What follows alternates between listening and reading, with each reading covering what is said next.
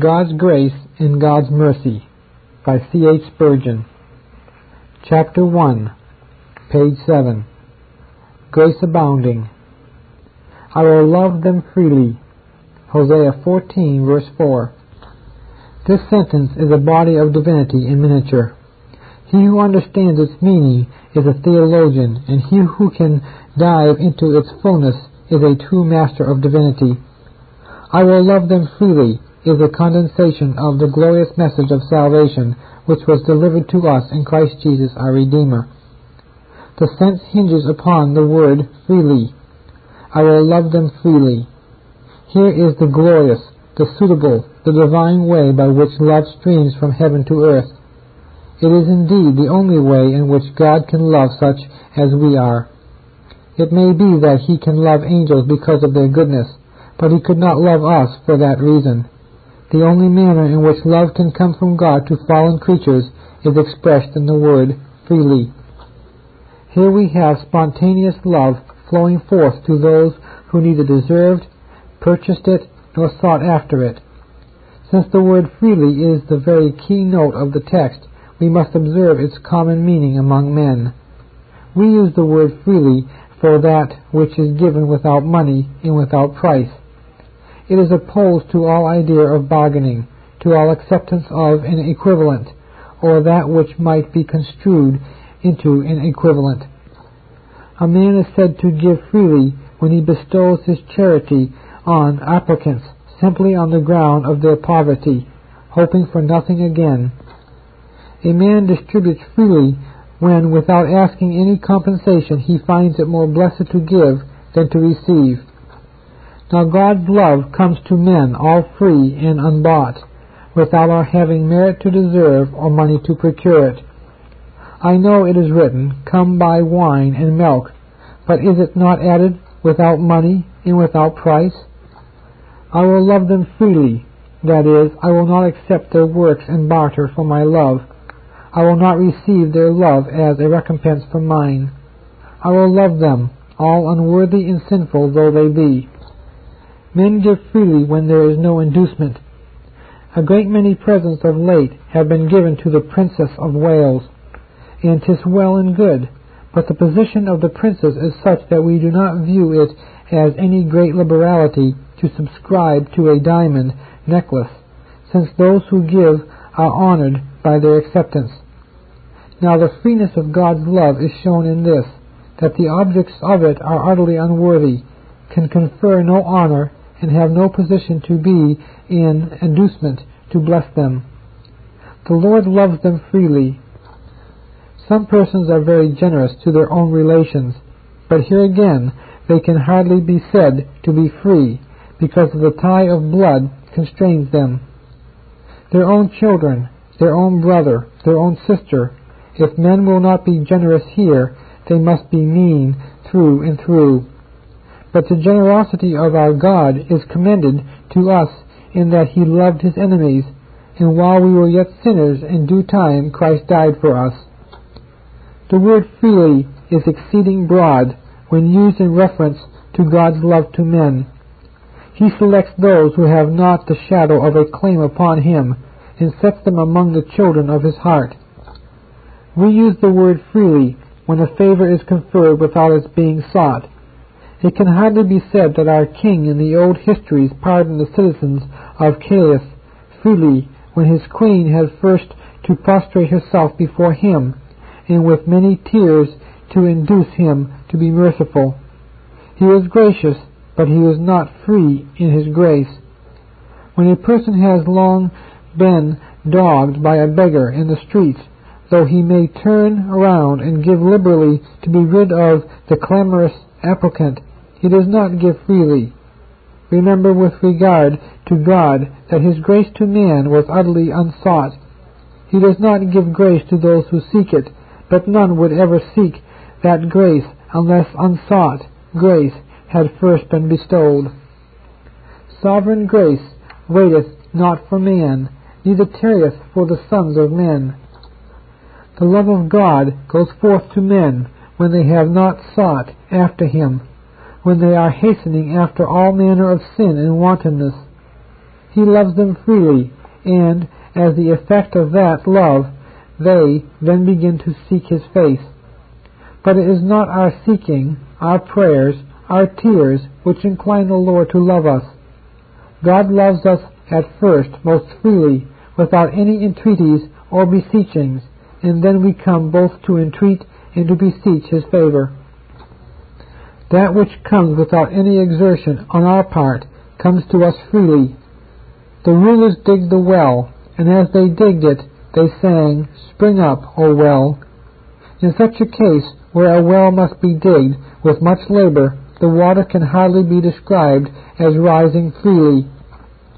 But yonder, in the laughing valley, the spring gushes from the hillside and lavishes its crystal torrent among the shining pebbles.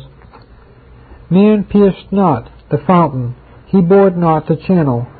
For long ere he was born, or ever the weary pilgrim bowed himself to its cooling stream, it had leaped on its joyous way right freely, and it will do so as long as the moon endureth freely, freely, freely.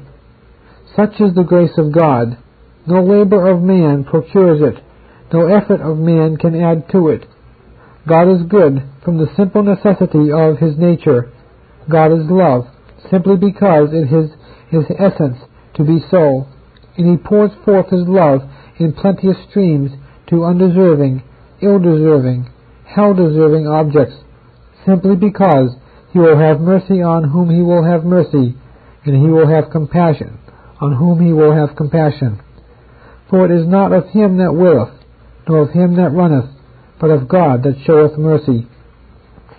If you ask an illustration of the word freely, I point to yonder sun. How freely he scattereth his life-giving beams. Precious as gold are his rays, but he scattereth them like the dust. He sows the earth with orient pearl, and bejewels it with emerald and ruby and sapphire, and all most freely. You and I forget to pray for the sun's light, but it comes at its appointed season. Yea, on that blasphemer who curses God, the day ariseth, and the sunlight warms him as much as the most obedient child of the heavenly Father. That sunbeam falls upon the farm of the miser, and upon the field of the ill-bred, and bids the grain of the wicked expand in its genial warmth, and produce its harvest. That sun shines into the house of the adulterer, into the face of the murderer, and the cell of the thief. No matter how sinful many may be, yet the light of day descends upon him unasked for and unsought. Such is the grace of God, where it comes. It comes not because sought or deserved, but simply from the goodness of the heart of God, which, like the sun, blesseth as it wills. Mark you the gentle winds of heaven, the breath of God to revive the languishing, the soft breezes. See the sick man at the seaside, drinking in health from the breezes of the salt sea. Those lungs may heave to utter lascivious songs, but the healing wind is not restrained, and whether it be breast of saint or sinner, yet that wind ceaseth not from any.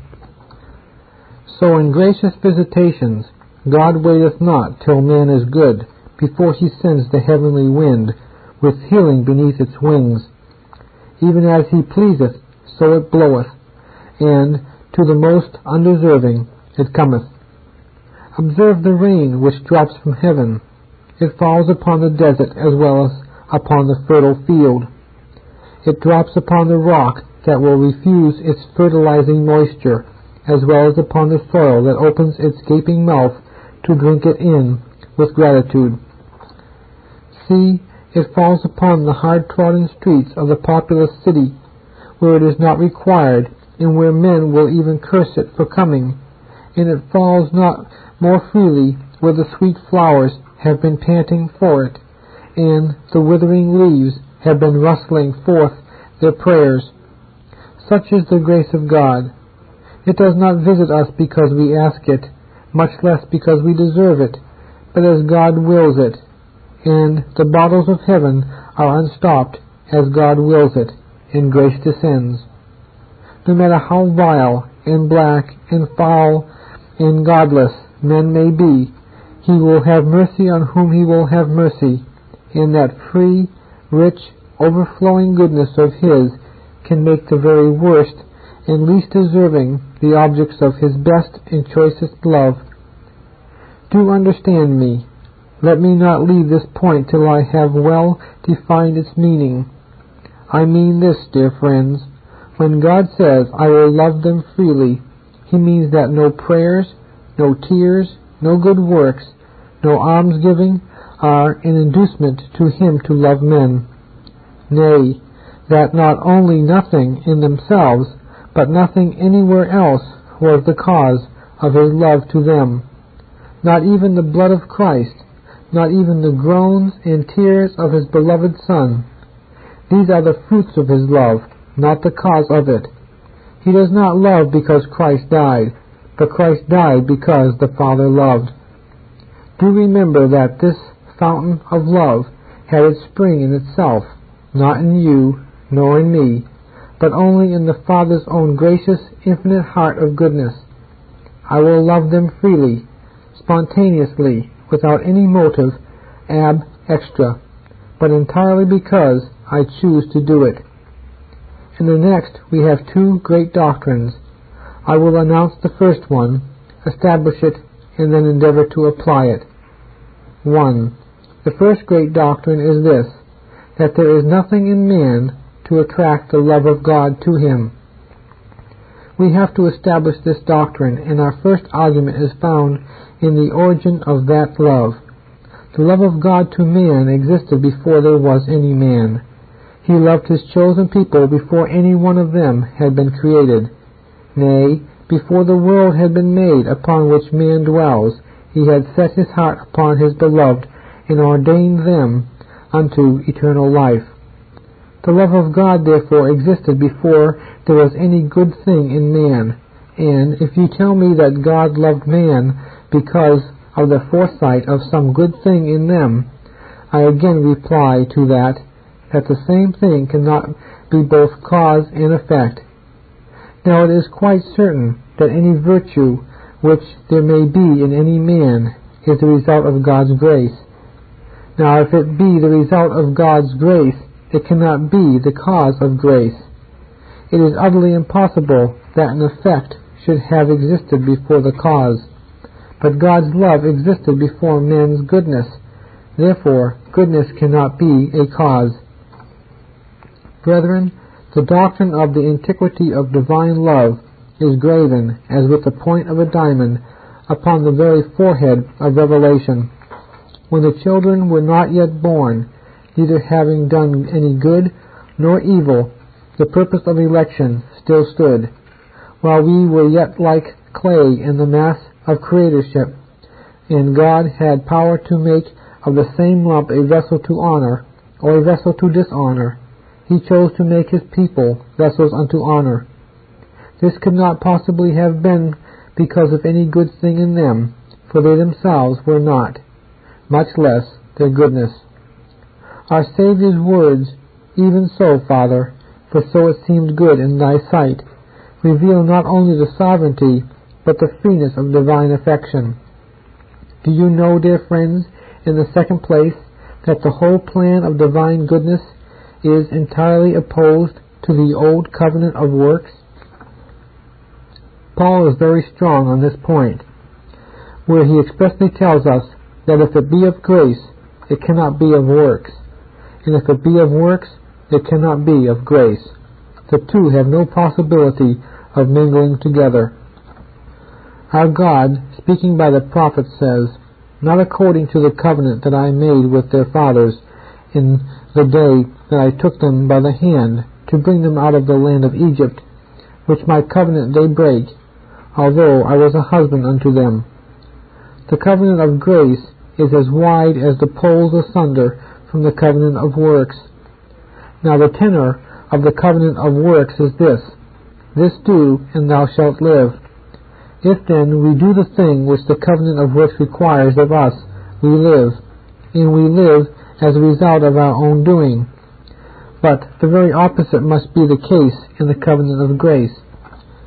It can never be as a result of anything we do that we are saved under that covenant, or else the two are the same, or at least similar, whereas the whole Bible through they are set in contradistinction the one against the other, as arranged upon opposite principles and acting from different springs. O you who think that anything in you can make God love you, stand at the foot of Sinai and learn the only thing that could lead God to accept man on the ground of law, and that is perfect obedience.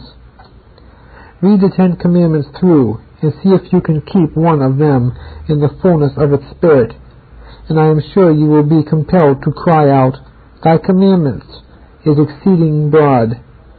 Great God, I have sinned. And yet, if you would stand on the foot of what you are, you must take the whole ten, and you must keep them throughout an entire life, and never fail in the slightest point, or else abhorred of God you must certainly be. The covenant of grace does not speak on that wise at all. It views man as guilty and having nothing to merit, and it says, I will, I will. I will. It says not if they will, but I will, and they shall. I will sprinkle pure water upon them, and they shall be clean. And from all their iniquities I will cleanse them.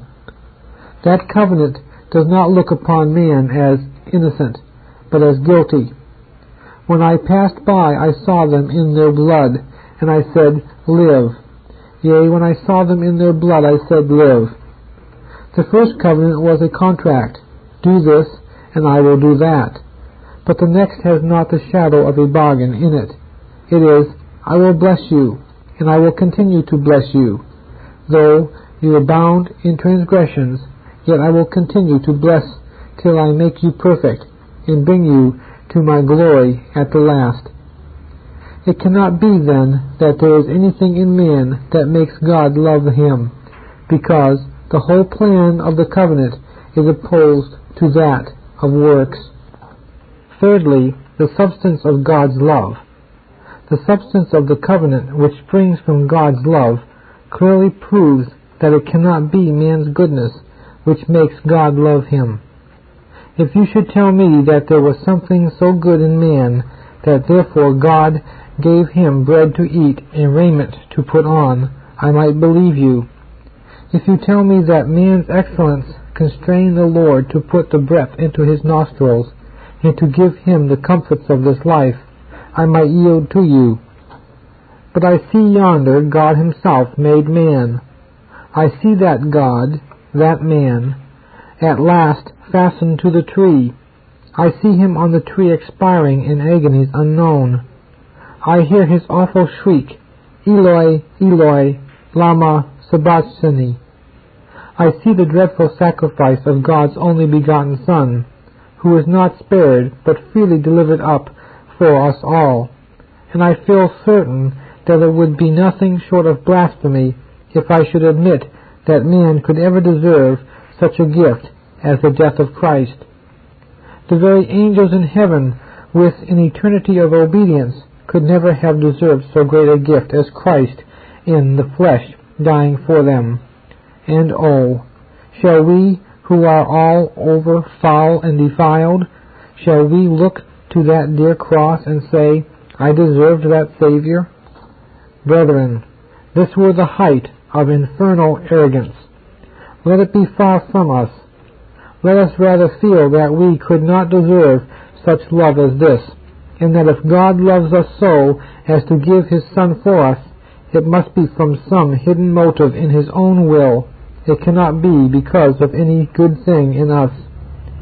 Further, if you will remember the objects of God's love, as well as the substance of it, you will soon see that it could not be anything in them which constrains God to love them. Who are the objects of God's love? Are they Pharisees, the men who fast twice in the week and pay tithes of all they possess? No, no, no. Uh, are they the moralists who touching the law are blameless, and who walk in all the observations of their religion without a slip? No. The publicans and harlots enter the kingdom of heaven before them. Who are they who are the chosen of God? Let the whole tribe now in heaven speak for themselves, and they will say, We have washed our robes. They needed it. They were black, and we have made them white in the blood of the Lamb. Appeal to any of the saints on earth, and they will tell you that they never could perceive any good thing in themselves. I have searched my own heart, I hope, with some degree of earnestness, and so far from finding any reason in myself why God should love me, I can find a thousand reasons why he should destroy me, and drive me for ever from his presence. The best thoughts we have are defiled with sin. Our very faith is mixed with unbelief. The noblest devotion which we ever paid to God is far inferior to his deserts, and is marred with infirmity and fault. Remember that many of those who are the true servants of God were once the very worst servants of Satan. Does it not surprise you that men who were the companions of the harlot are now saints of the Most High? The drunkard, the blasphemer, the man who defiled man's laws as well as God's, such were some of us. But we are washed, but we are cleansed, but we are sanctified. I never did meet, and I never expect to meet, with any saved soul that would ever for a moment tolerate the thought of there being any goodness in itself to merit God's esteem. No, vile and full of sin I am, and if thou hast mercy on me, O God, it is because thou wilt, for I merit none. Further, constantly we are informed in Scripture that the love of God and the fruit of the love of God are a gift. The wages of sin is death, but the gift of God is eternal life. Now if the Lord stands bargaining with you and with me and says, I will give you this if, if, if, then he does not love freely.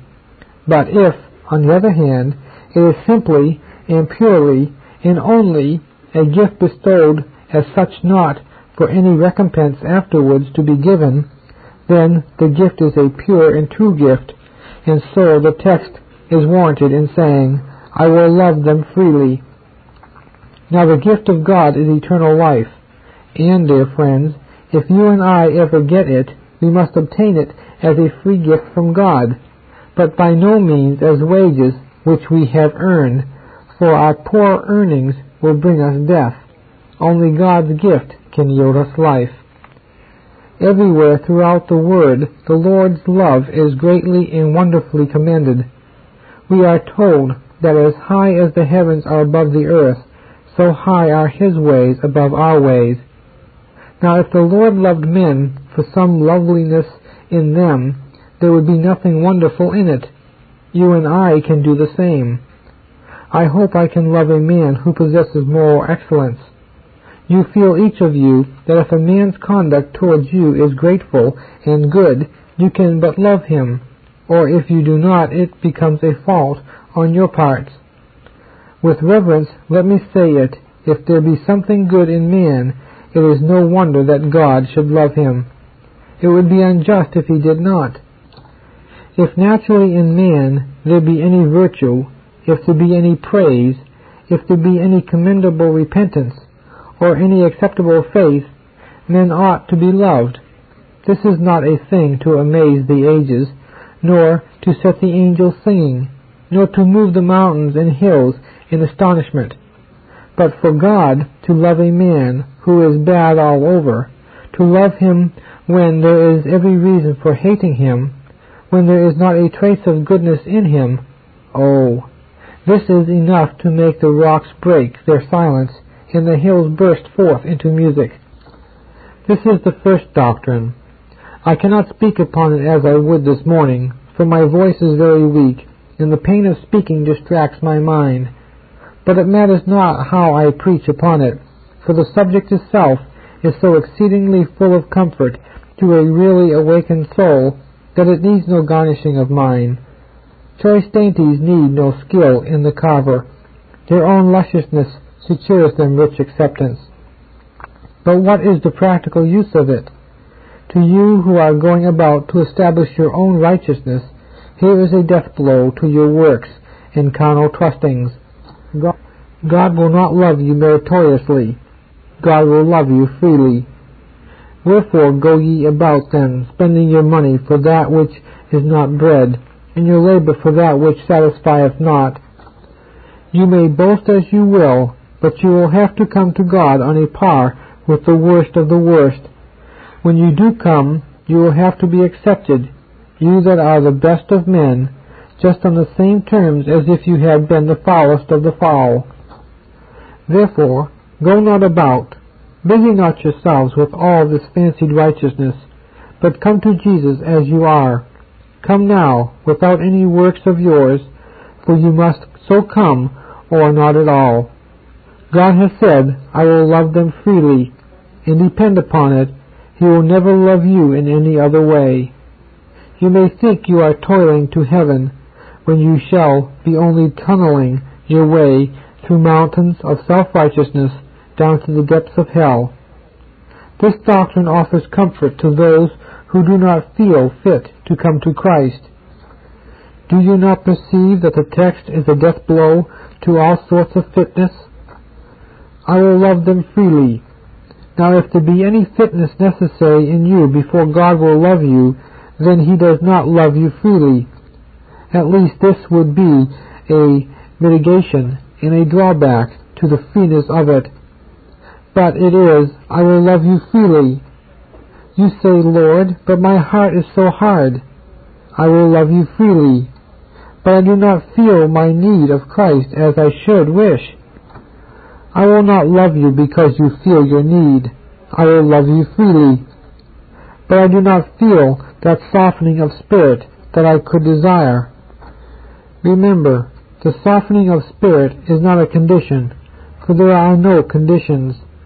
The covenant of grace has no conditions whatever. These are the unconditional, the sure mercies of David, so that you, without any fitness, may come can venture upon the promise of God which was made to you in Christ Jesus, when he said, He that believeth on me is not condemned. No fitness is wanted. I will love them freely. Sweep all that lumber and rubbish out of the way. Oh, for grace in your hearts to know that the grace of God is free, is free to you, without preparation, without fitness, without money, and without price. Nor does the practical use of our doctrine end here. There are some of you who say, I feel this morning that I am so unworthy. I can well believe that God will bless my mother, that Christ will pity my sister. I can understand how yonder souls can be saved, but I cannot understand how I can be. I am so unworthy. I will love them freely. Oh, does not that meet your case? If you were the most unworthy of all created beings, if you had aggravated your sin till you had become the foulest and most vile of all sinners, yet I will love them freely, puts the worst on an equality with the best, sets you that are the devil's castaways on a par with the most hopeful. There is no reason for God's love in any man. If there is none in you, you are not worse off than the best of men, for there is none in them. The grace and love of God can come as freely to you as they can to those that have long been seeking them. For I am found of them that sought me not. Yet once more here, I think this subject invites backsliders to return. Indeed, the text was specially written for such. I will heal their backsliding. I will love them freely. Here is a son who ran away from home. He enlisted for a soldier. He behaved so badly in his regiment that he had to be drummed out of it. He has been living in a foreign country in so vicious a way that he has reduced his body by disease. His back is covered with rags. His character is that of a vagrant and felon. When he went away, he did it on purpose to vex his father's heart, and he has brought his mother's gray hairs with sorrows to the grave. One day the young lad receives a letter full of love. His father writes, Return to me, my child. I will forgive you all. I will love you freely. Now if this letter had said, If you will humble yourself so much, I will love you. If you come back and make me such and such promises, I will love you. If it had said, If you will behave yourself for the future, I will love you. I can suppose the young man's proud nature rising, but surely this kindness will melt him. Methinks the generosity of the invitation will at once break his heart, and he will say, I will offend no longer. I will return at once. Backslider, without any condition you are invited to return. I am married unto you, saith the Lord. If Jesus ever did love you, he has never left off loving you. You may have left off attending the means of grace. You may have been very slack at private prayer. But if you ever were a child of God, you are a child of God still. And he cries, How can I give thee up? How can I set thee as Admah? How can I make thee as Zeboim? My repentings are kindled together. I am God and not man. I will return unto him in mercy. Return, backslider, and seek thine injured father's face. I think I hear a murmur somewhere. Well, this is very, very, very antinomian doctrine. Ay, objector, it is such doctrine as you will want one day. It is the only doctrine which can meet the case of really awakened sinners. God commendeth his love toward us, in that while we were yet sinners, in due time Christ died for the ungodly. 2. Since it is written, I will love them freely, we believe that nothing in man can be an effectual bar to God's love. This is the same doctrine put in another shape. Nothing in man can be the cause of God's love, so nothing in man can be an effectual hindrance to God's love. I mean such an effectual hindrance as to prevent God from loving man. How shall I prove it? If there be anything in any man which can be a bar to God's grace, then this would have been an effectual hindrance to its coming to any of the human race. All men were in the loins of Adam, and if there were a bar to you to God's love, that would have been in Adam. Consequently, being in Adam, it would have been a block to God's love to the race altogether. If there be some sin in you, I say, which can effectually prevent God from showing grace to you, then that was in Adam, seeing you were in the loins of Adam, and it would therefore have been an effectual hindrance to God's grace from the race in any one of its members. Seeing God's grace found no barriers over which it could not leap, no floodgates which it could not burst, no mountains it could not overtop, I am persuaded there is nothing in you why God should not show his grace to you. Besides, one would think that if there be a bar in any, it would have prevented the salvation of those who are undoubtedly saved. Mention any sin you like, and I will assure you upon divine authority that men have committed such sins and have been saved. Talk of a deed that has blackened the man's character forever. That deed of foul adultery and murder. Yet that did not stop God's love from flowing to David. And even if you have gone that length, and I suppose there is no person here who has gone farther, even that cannot prevent divine love from lighting upon you. As God does not love because there is excellence, so he does not refuse to love because there is sin. Let me select the case of Manasseh. He shed innocent blood very much. He bowed before idols. What was worse, he made his children to pass through the fire to the son of Hinnom, put his own child to death as a sacrifice to the false god, and yet for all that God's love laid hold upon him, and Manasseh became a bright star in heaven, though once as vile as the lost in hell. If there be anything in you, then, that makes you think God cannot love you, I reply, Impossible. For surely your sins do not exceed those of the chief of sinners. Paul says he was the chief of sinners, and he meant it. He spoke of inspiration, and there is no doubt he was. Now, if the biggest of sinners has passed through the strait gate, there must be room for the next biggest. If the greatest sinner in the world has been saved, then there is a possibility for you and for me, for we cannot be such great sinners as the very chief of sinners. But I will dare to say that even if we were, even if we could exceed Paul, yet even that could be no barrier. For man's sin, to say the most of it, is but the act of a finite creature, but God's grace is the act of an infinite goodness. God forbid that I should depreciate your offenses. They are loathsome, they are hellish in themselves. Still, they are only a creature's deed, the deeds of a worm that today is and tomorrow is crushed.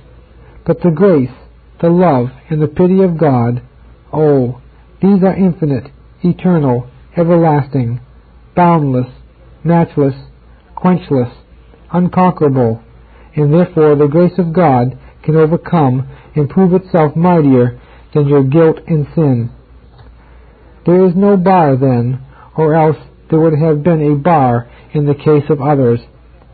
Would it not mar the sovereignty of God if there should be a man in whom there was something that would effectually prevent God's love from flowing to him? Then it would not be, I will have mercy on whom I will have mercy. No, it would be, I will have mercy on those I can have mercy on. But there is such and such a man, I cannot have mercy on him, for he has gone too far. No, glory be to God for that sentence, I will have mercy upon whom I will have mercy. The devil may say, What, on that man? On that man? He has gone too far. Ah, but God says, If I will it, he has not gone too far. I will have mercy on him. I do not know that I ever felt more the boundless sovereignty of the grace of God than when I looked that text in the face and saw it, not, I will have mercy on those that are willing to have it, or, I will have mercy on penitents. No, I will have mercy on whom I will have mercy. And so if God wills to save you, there can be no bar to it, or else that would be a marring and a limiting of the sovereignty of God. Would not this be a great slur cast upon the grace of God? Suppose I could find out a sinner so vile that Jesus Christ could not reach him. Why then the devils in hell would take him through their streets as a trophy. They would say, This man was more than a match for God. His sin was too great for God's grace. What says the apostle? Where sin abounded, that is you, poor sinner, where sin abounded, what sins you plunged into last night and on other black occasions, where sin abounded, what? Condemnation? Hopeless despair? No. Where sin abounded, grace did much more abound. I think I see the conflict in the great arena of the universe. Man piles a mountain of sin, but God will match it, and he upheaves a loftier mountain of grace. Man heaves up a still huger hill of sin, but the Lord overtops it with ten times more grace. And so the contest continues till at last the mighty God plucks up the mountains by the roots and buries man's sin beneath them as a fly might be buried beneath an Alp. Abundant sin is no barrier to the superabundant grace of God. And then, dear friends, would it not detract glory from the gospel if it could be proved that there was some man in whom the gospel could not work its way? Suppose that the gospel which is worthy of all acceptation could not meet certain cases. Suppose I picked out twelve men who were so diseased that the gospel remedy could not meet their case. Oh, then I think I should stop my mouth from all glorying in the cross. I could no more say with the apostle, God forbid that I should glory save in the cross of our Lord Jesus Christ. for then it would not be the power of God unto salvation to every one that believeth. No, it would be the power of God to all except that dozen. But oh, as often as I come into this pulpit, it gives me joy to know that I have a gospel to preach which is suitable to every case. A friend told me the other day that many notorious characters stole in at times. Thank God for that. Ah, said some, but they come only to laugh. Never mind, thank God if they come. Oh, but they will make mockery of it. Nay, the Lord knows how to turn mockers into weepers. Let us hope for the worst and labor for the most helpless. The love of God has provided means to meet the extremest case. They are twofold, the power of Christ and the power of the Spirit. Do you tell me that sin is a barrier? I answer, all manner of sin and of blasphemy shall be forgiven unto men. The blood of Jesus Christ, his Son, cleanses us from all sin. The atonement of Christ is capable of removing from men all sorts, sizes, and dyes of iniquity. Though your sins be as scarlet, they shall be as wool. Though they be red like crimson, they shall be whiter than snow. Ah, cries one, man's hard-heartedness stands in the way of God's love. Beloved, the Holy Spirit is ready to meet the case of the hard heart. Limit not the Holy One of Israel. Is anything too hard for the Lord? You tell me that unbelief is a bar. I answer no. For cannot the Holy Spirit make the unbelieving believe? Yea, if the Holy Spirit once comes into effectual contact with the most unbelieving and obstinate spirit, it will believe at once. Look at the jailer. A few minutes ago he had been putting Paul in the stocks. What? What? What is this that comes over him? What must I do to be saved? Believe, says the apostle, and he does believe, and becomes as pliant as a child. Out on the men who think that man is master over God. If he will to stop at this moment the most bloody persecutor, the most filthy and licentious man, if he will to turn the blackest hearted atheist into one of the most brilliant of saints, there is nothing in his way to stop him. In a moment, omnipotent love can do it. The means are provided both in the blood of Christ for cleansing and in the power of the Spirit for renewing the inner man. Therefore, I say it is established beyond doubt that there is nothing in man which can conquer divine love. What is the practical use of this? says one. The, practical use of this is to set the gate of mercy wide open. I like always to preach sermons which leave the door of mercy on the jar for the worst of sinners, but this moment I set it wide open. A man has dropped in here who has been thinking for years I gave myself up to sin in my youth, and I have gone astray ever since. There is no hope for me. I tell you, soul, all that you have ever done is no bar to God's love to you, for he does not love you because of anything good in you, and that which is black in you cannot prevent his loving you if he so wills it. I tell thee what I would have thee to do. I have seen those like unto thee come to the foot of the cross, and they have said, Just as I am, in waiting not, to rid my soul of one dark blot. To thee, whose blood can cleanse each spot, O Lamb of God, I come. If thou in thy soul canst now trust the love of God in Christ, thou art saved. No matter whosoever thou mayest be, thou art saved this morning, and thou shalt go out of this house a regenerate soul, for thou hast believed in Jesus. Therefore the love of God is come to thee. All thy past life is forgotten and forgiven. All thy past ingratitude and blasphemy and sin are cast into the depths of the sea, and as far as the east is from the west, so far hath he removed thy transgressions from thee. This Reformation audio track is a production of Still Waters Revival Books. SWRB makes thousands of classic Reformation resources available, free and for sale, in audio, video, and printed formats. Our many free resources, as well as our complete mail order catalog, containing thousands of classic and contemporary Puritan and Reform books, tapes, and videos at great discounts, is on the web at www.swrb.com.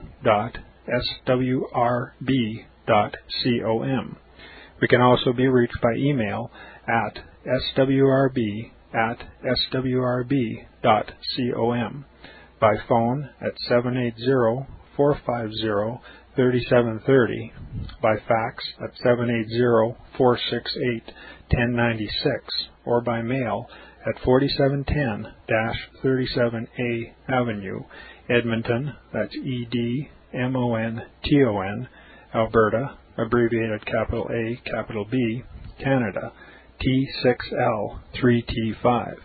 You may also request a free printed catalog. And remember that John Calvin, in defending the Reformation's regulative principle of worship, or what is sometimes called the scriptural law of worship, commenting on the words of God, which I commanded them not, neither came into my heart, from his commentary on Jeremiah 7:31, writes, God here cuts off from men every occasion for making evasions, since he condemns by this one phrase, I have not commanded them, whatever the Jews devised. There is then no other argument needed to condemn superstitions than that they are not commanded by God. For when men allow themselves to worship God according to their own fancies, and attend not to his commands, they pervert true religion. And if this principle was adopted by the papists, all those fictitious modes of worship in which they absurdly exercise themselves would fall to the ground. It is indeed a horrible thing for the papists to seek to discharge their duties towards God by performing their own superstitions. There is an immense number of them, as it is well known, and as it manifestly appears. Were they to admit this principle, that we cannot rightly worship God except by obeying His word, they would be delivered from their deep abyss of error. The prophet's words, then, are very important when he says that God had commanded no such thing, and that it never came to his mind, as though he had said that men assume too much wisdom when they devise what he never required, nay, what he never knew.